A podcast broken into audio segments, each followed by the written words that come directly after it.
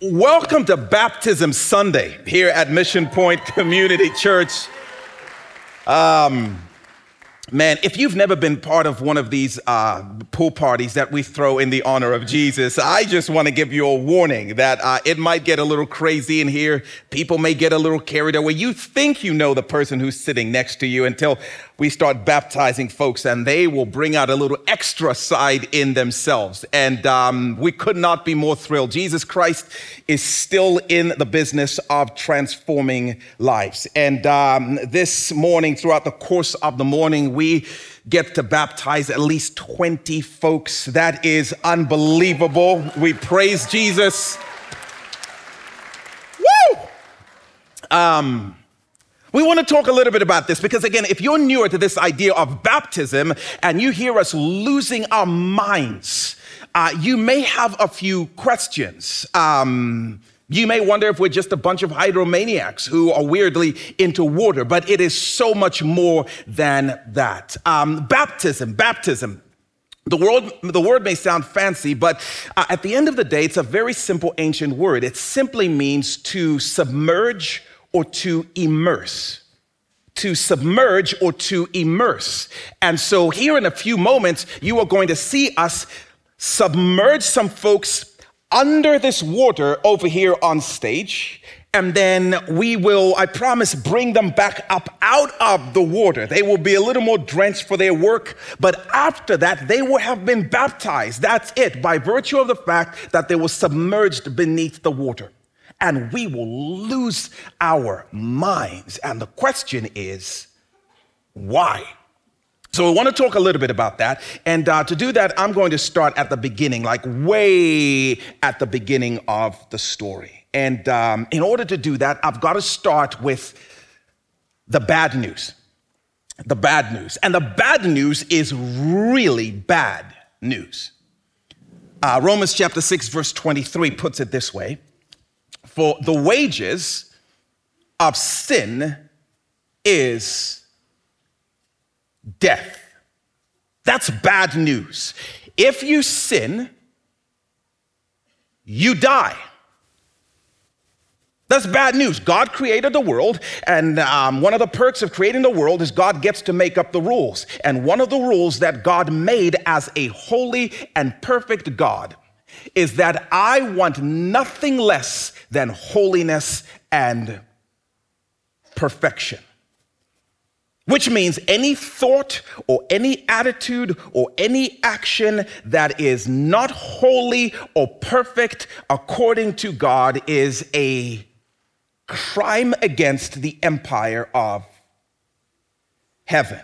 And this verse says it's not just a crime, it is a capital offense against heaven. No matter how great, no matter how small. No matter how often, no matter how few times, even a single violation of God's holy and perfect standard is a capital offense in His kingdom. If you sin, you die. And by the way, when the Bible uses this word death, it's speaking of it in more than just the physical sense. The, the idea of death here is the idea of separation from God and suffering forever and ever and ever in a place called hell. That is really bad news. Sin against an everlasting God has everlasting consequences. And uh, man, the news gets a little worse than that. There is actually worse news. And the worst news is that you've sinned. I've sinned. If you can hear my voice, you are guilty of sin. Romans chapter 3, verse 23 says it this way For all have sinned and fall short of God's holy and perfect standard, have fallen short of the glory of God. All in this verse means all, which means you, which means me. Um, I realize this is not a popular thing in our culture to talk about. And I realize if you invited someone to church, you're like apologizing. I'm sorry, man. It's usually a little more positive than this. But this is the truth. And you would rather know this than be surprised one day to find out that this was the reality that you existed in the whole time. No matter how unpopular this conversation about this bad news that we've all sinned against a holy God and we've earned the capital sentence of eternal separation and suffering forever, that is not a popular message, but it is true. And the fact that we have all sinned may not be popular, but it is true, and you know it's true. In fact, if you don't think it's true, we could play a simple game. And in this game, I would have everybody who's able in the room to stand to their feet. We're not gonna do it, but I would have you stand to your feet, and the game would be simple. If I call out a sin of some sort and you have ever committed it, sit down. And we would start simple. Like if you've ever stolen, if you've ever taken something that doesn't belong to you without permission, including scrolling on company time on the Instagram Sit down. You're guilty. If you've ever entertained a sexual thought about somebody you're not married to, guilty. Sit down. If you've ever said something about someone behind their back that you knew would hurt them and you never talked to them about it, guilty. Sit down. Oh, and just just three, there are about 680 more of these things. I'll be so curious to know at this point how many of you would still be standing. Don't raise your hand. And if you would still be standing, by the way, it's because of one of two things. Either you're a newborn baby, which would be weird because you shouldn't be standing, or two, you are a liar, which is a sin, so sit down. I'm just trying to tell you, we know we've messed up. In fact, we've not only failed to keep God's holy standards, we can't even keep our own standards. And they're not holy and they are not perfect by any stretch of the imagination. We've all sinned, we've all messed up, and we've earned the death penalty of suffering and separation from God forever and ever and ever. That is terrifying news. Oh, and the Bible says there is nothing any of us can do to fix it, which makes sense. If I've sinned, I cannot unsin. If I've been sentenced to eternal separation and suffering away from God, there is nothing I can do to unsentence myself. That is terrifying news. But whoo, praise God. That is not the end of the story, and that does not have to be the end of your story. How many of you know the reason we get together on Sunday mornings, the reason we exist as a church is on account of the fact that the story doesn't end there. There is good news, and it is really good news. It's actually tagged onto the end of the really bad news in Romans chapter 6. Look at this. It says, For the wages of sin, and we've all sinned, is death, eternal separation and suffering away from God forever and ever and ever. But the gift of God is eternal life in Christ Jesus, our Lord. That is incredible news that there is a gift for the guilty. If you are guilty of sin, and you are, there is a gift for you. That the God who is fully justified in sending sinful people like you and I to separation and suffering away from Him forever and ever, a God who is justified in doing that, did instead the un thinkable, the thing we could not do for ourselves. Instead of giving us eternal death that we deserved, he offers us the gift of eternal life, free of charge in the person of Jesus Christ. Romans chapter 5, verse 8 says this But God, he, he demonstrates his own love for us, broken, messed up people, in this. While we were still sinners, Christ died for us. While we were still guilty of sin on eternal death row, Jesus died for us on what we call Good Friday 2,000 years ago. Jesus, the Son of God, who had never committed a single sin, he would still be standing no matter how many sins we listed. That Jesus voluntarily went to the Roman cross where he suffered and was separated from his Father in order to take on himself the eternal death sentence that our crimes had earned against a holy God. That is goodness. That's crazy, by the way. Because God offers us a gift, but here's the way it works. You sin, you die. I'm sorry, they sinned, someone has to die. And then God, in His infinite love, says, I know. I'm going to send my perfect son who has done nothing wrong to go to a cross and pay the penalty of death on behalf of guilty sinners. Why? Because I love them. Why? My world, my rules. If I decide to lavish my love on broken, messed up people, who is anyone to stop me? And in his love, sends his son into the middle of our sin, and his son takes our sentence. And God says, now forgiveness is offered to you as a gift because of what my son Jesus Christ has done. I don't know about you, but that is good news.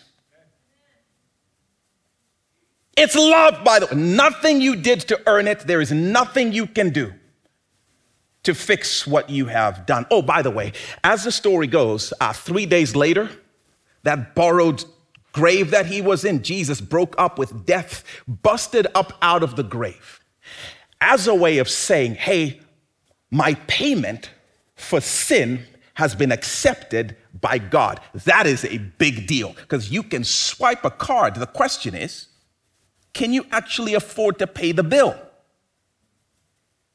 And Jesus goes to the cross and he rises up from the dead to prove that his payment was fully accepted. So God can freely offer a gift of forgiveness to us. That is good news. Ah, but there's slightly better news. And the better news is no matter who you are, no matter where you're from, no matter what you've done, no matter how badly you've messed up, this morning, yesterday, it doesn't matter what you have done or how terrible you think it is. Free and full forgiveness is being offered to you as a gift today.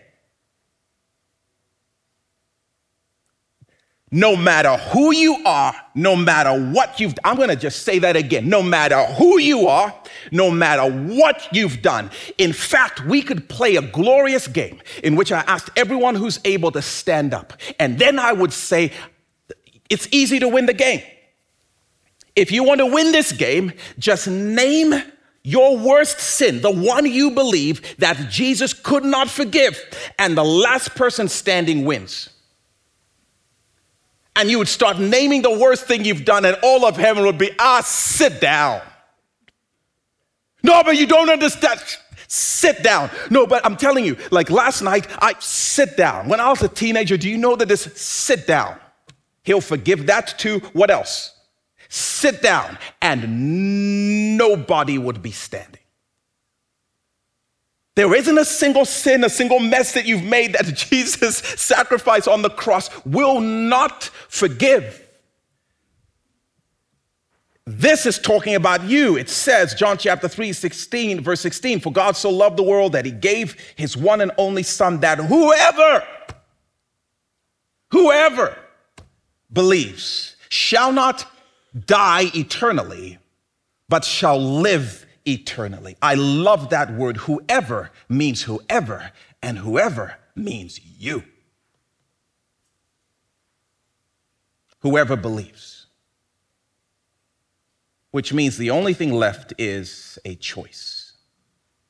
The greatest choice you will ever make on earth. Will you choose to say yes to the free gift of full forgiveness?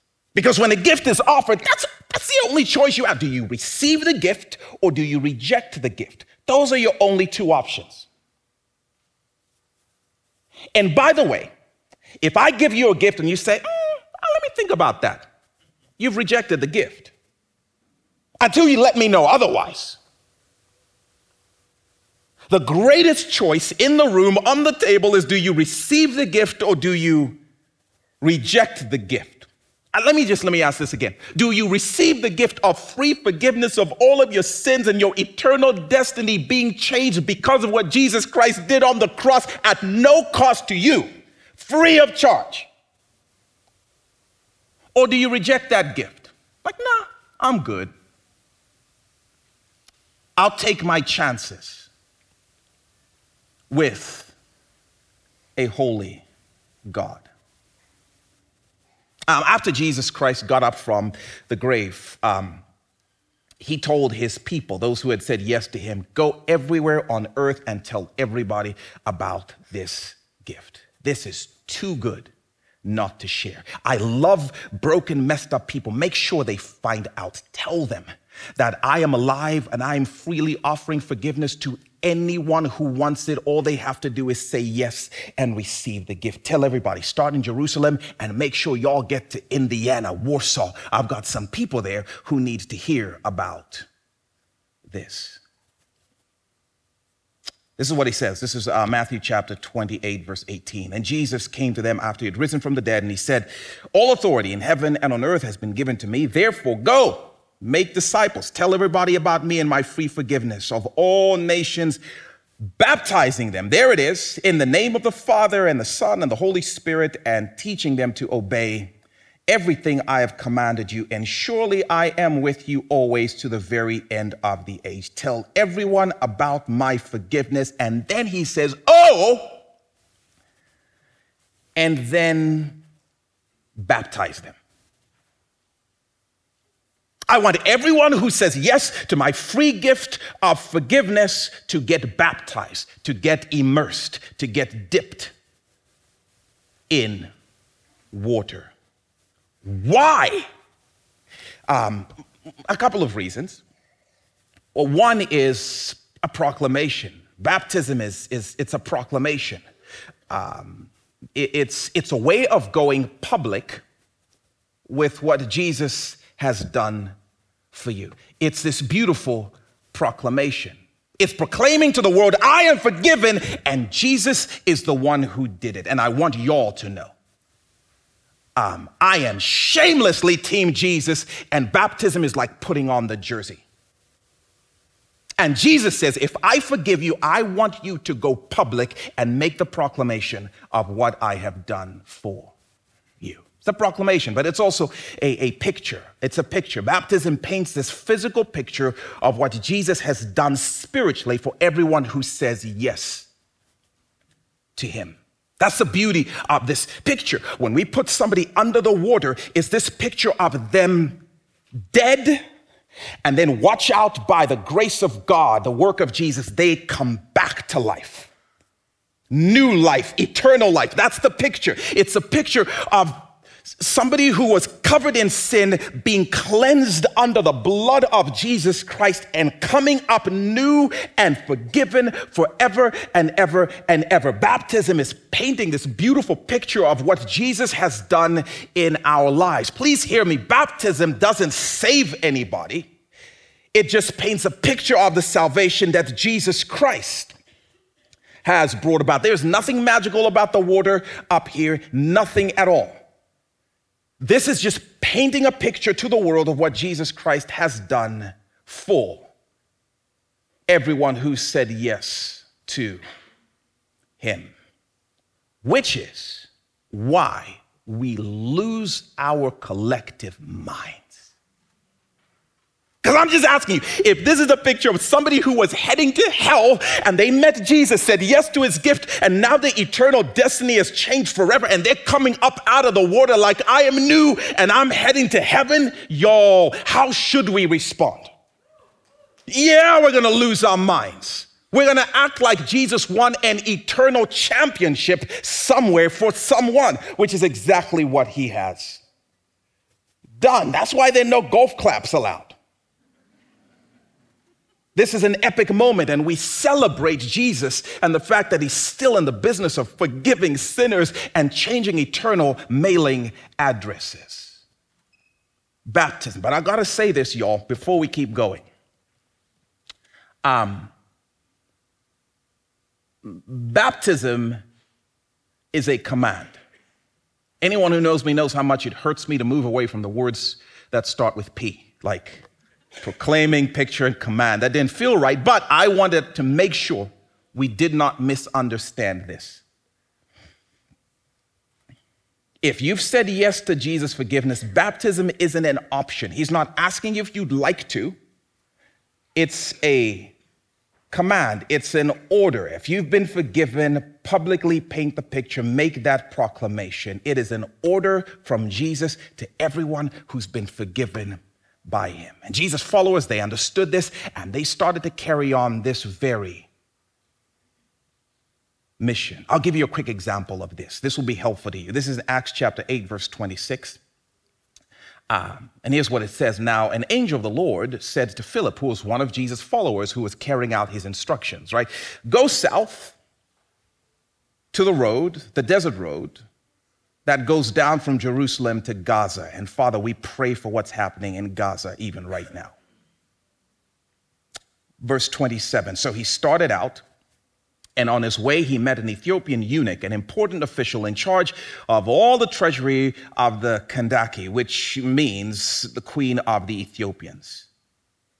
This man had gone to Jerusalem to worship. Um, so, um, Philip, follower of Jesus, um, he, he meets this, the Ethiopian chief financial officer or whatever for uh, the entire empire of Ethiopia. And this guy apparently is desperately on a quest for hope. And maybe he's heard rumors about this Jesus guy in the Jerusalem area or whatever it is. And so he comes there um, and too late, whatever the case is. He is looking for something. And while he's in Jerusalem, apparently he doesn't find it, but he gets a copy of the scriptures and is heading back to Ethiopia, thousands of miles away.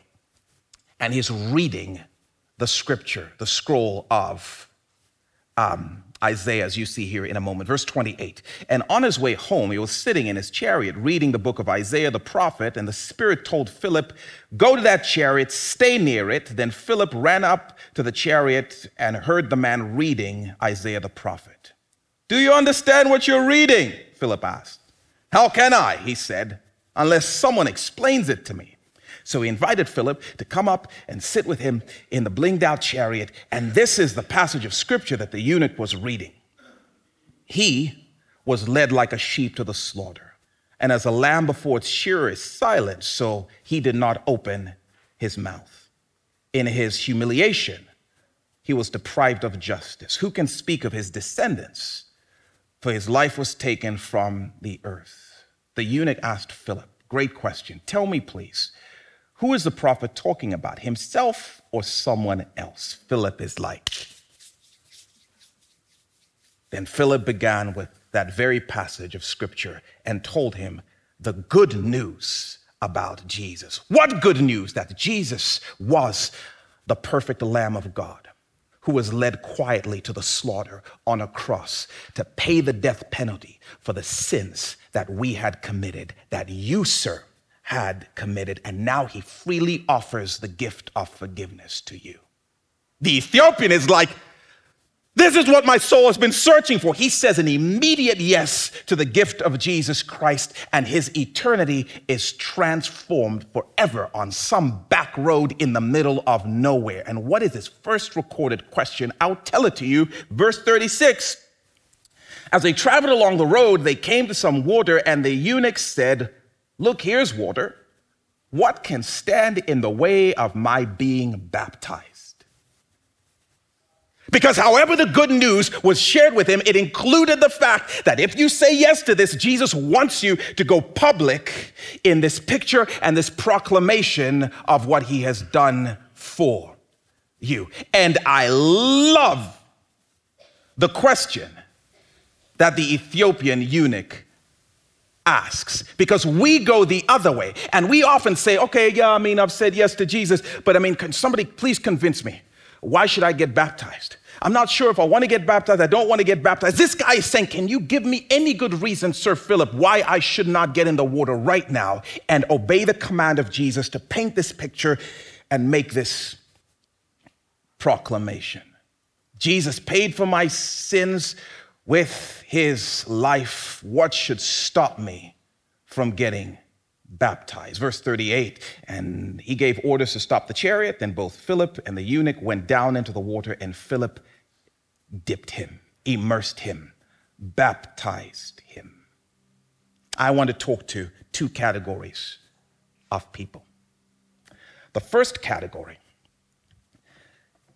you are sitting in this room or you're engaging this online and you have never said yes to the free gift of God's forgiveness.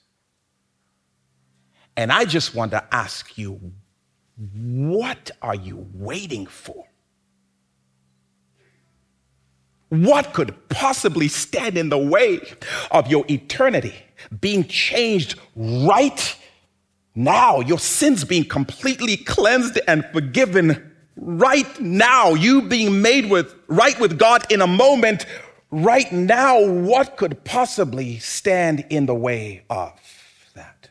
You may not have woken up with this on your mind, but heaven knew that today is the day of your salvation, the day in which you finally say yes to the free gift of God and experience full forgiveness. If you've never said yes to the gift, today is the day. And we're going to give you an opportunity right now. And what we're going to do is we're going to put a prayer up on the screen, and would love for you to look at this prayer. And then we're going to pray it together. Whether you're praying this for the first time or whether you've prayed this before, church, let's join together to pray with maybe the person who's praying it for the first time. And so, if you can say these words with sincerity, if this is your desire with sincerity, then we want to pray this together. Amen? Let's pray this prayer out loud together. Jesus, I have sinned. I come to ask and receive your forgiveness. That's it. I'm not asking you how you feel. I'm telling you what is true about you. If you prayed that for the very first time, yo. In fact, come on, church, can we celebrate on behalf of the person who may have prayed that for the first time. Woo!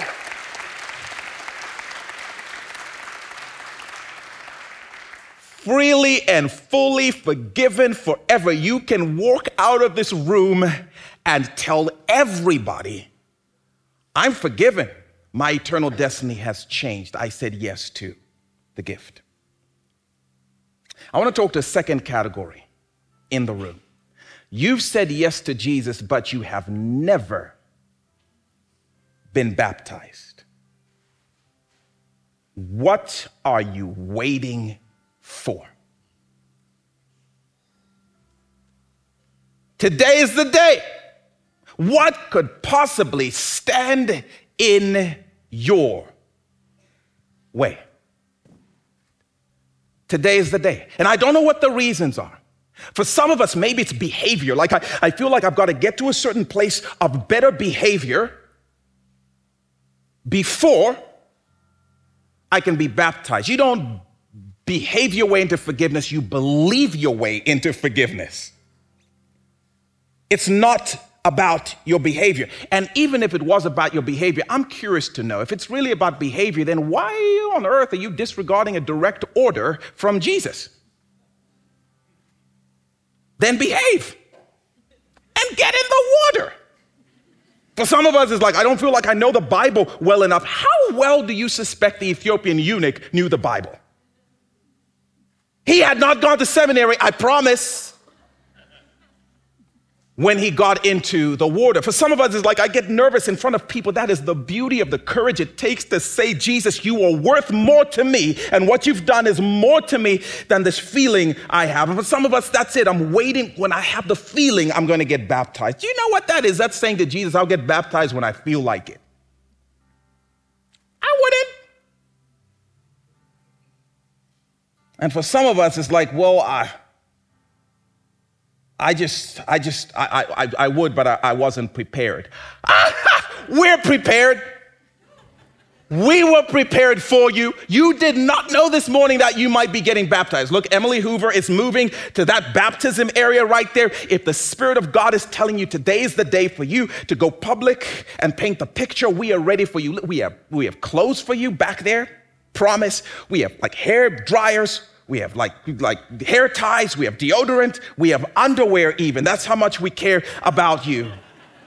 That's how much we want to say what could possibly stop you. We're going to have cameras here, people taking pictures so that you can share this with Nana when that time comes. What could possibly stop you? Today is the day for you as a follower of Jesus Christ to get baptized if you haven't yet. And listen to me, if you prayed the prayer earlier for the very first time, today is not just the day of your salvation, it's the day of your baptism as well. And so, man, we're going to sing a song here in a moment, and I'm going to encourage you hey, go see Emily um, and if you want, you can go out the back doors while we're singing. You can go around to your left and follow the signs, and you can join those who are getting baptized. I believe we have nine, ten scheduled for this service for baptism. We may have a few more. So as we sing, what is the Spirit of God inviting you to do? Father, thank you so much for your free gift. Jesus, thank you so much for inviting us to be Team Jesus, forgiven fully and freely forever. We praise you. So we pray, Spirit, that you would move and stir in the hearts of many in this room. And for those of us who've said yes to you and maybe have been baptized, would you stir in us to carry on the good news of telling people about what you have done? Thank you, Jesus, that you are still in the business of transforming lives. We praise you. In Jesus' name, amen.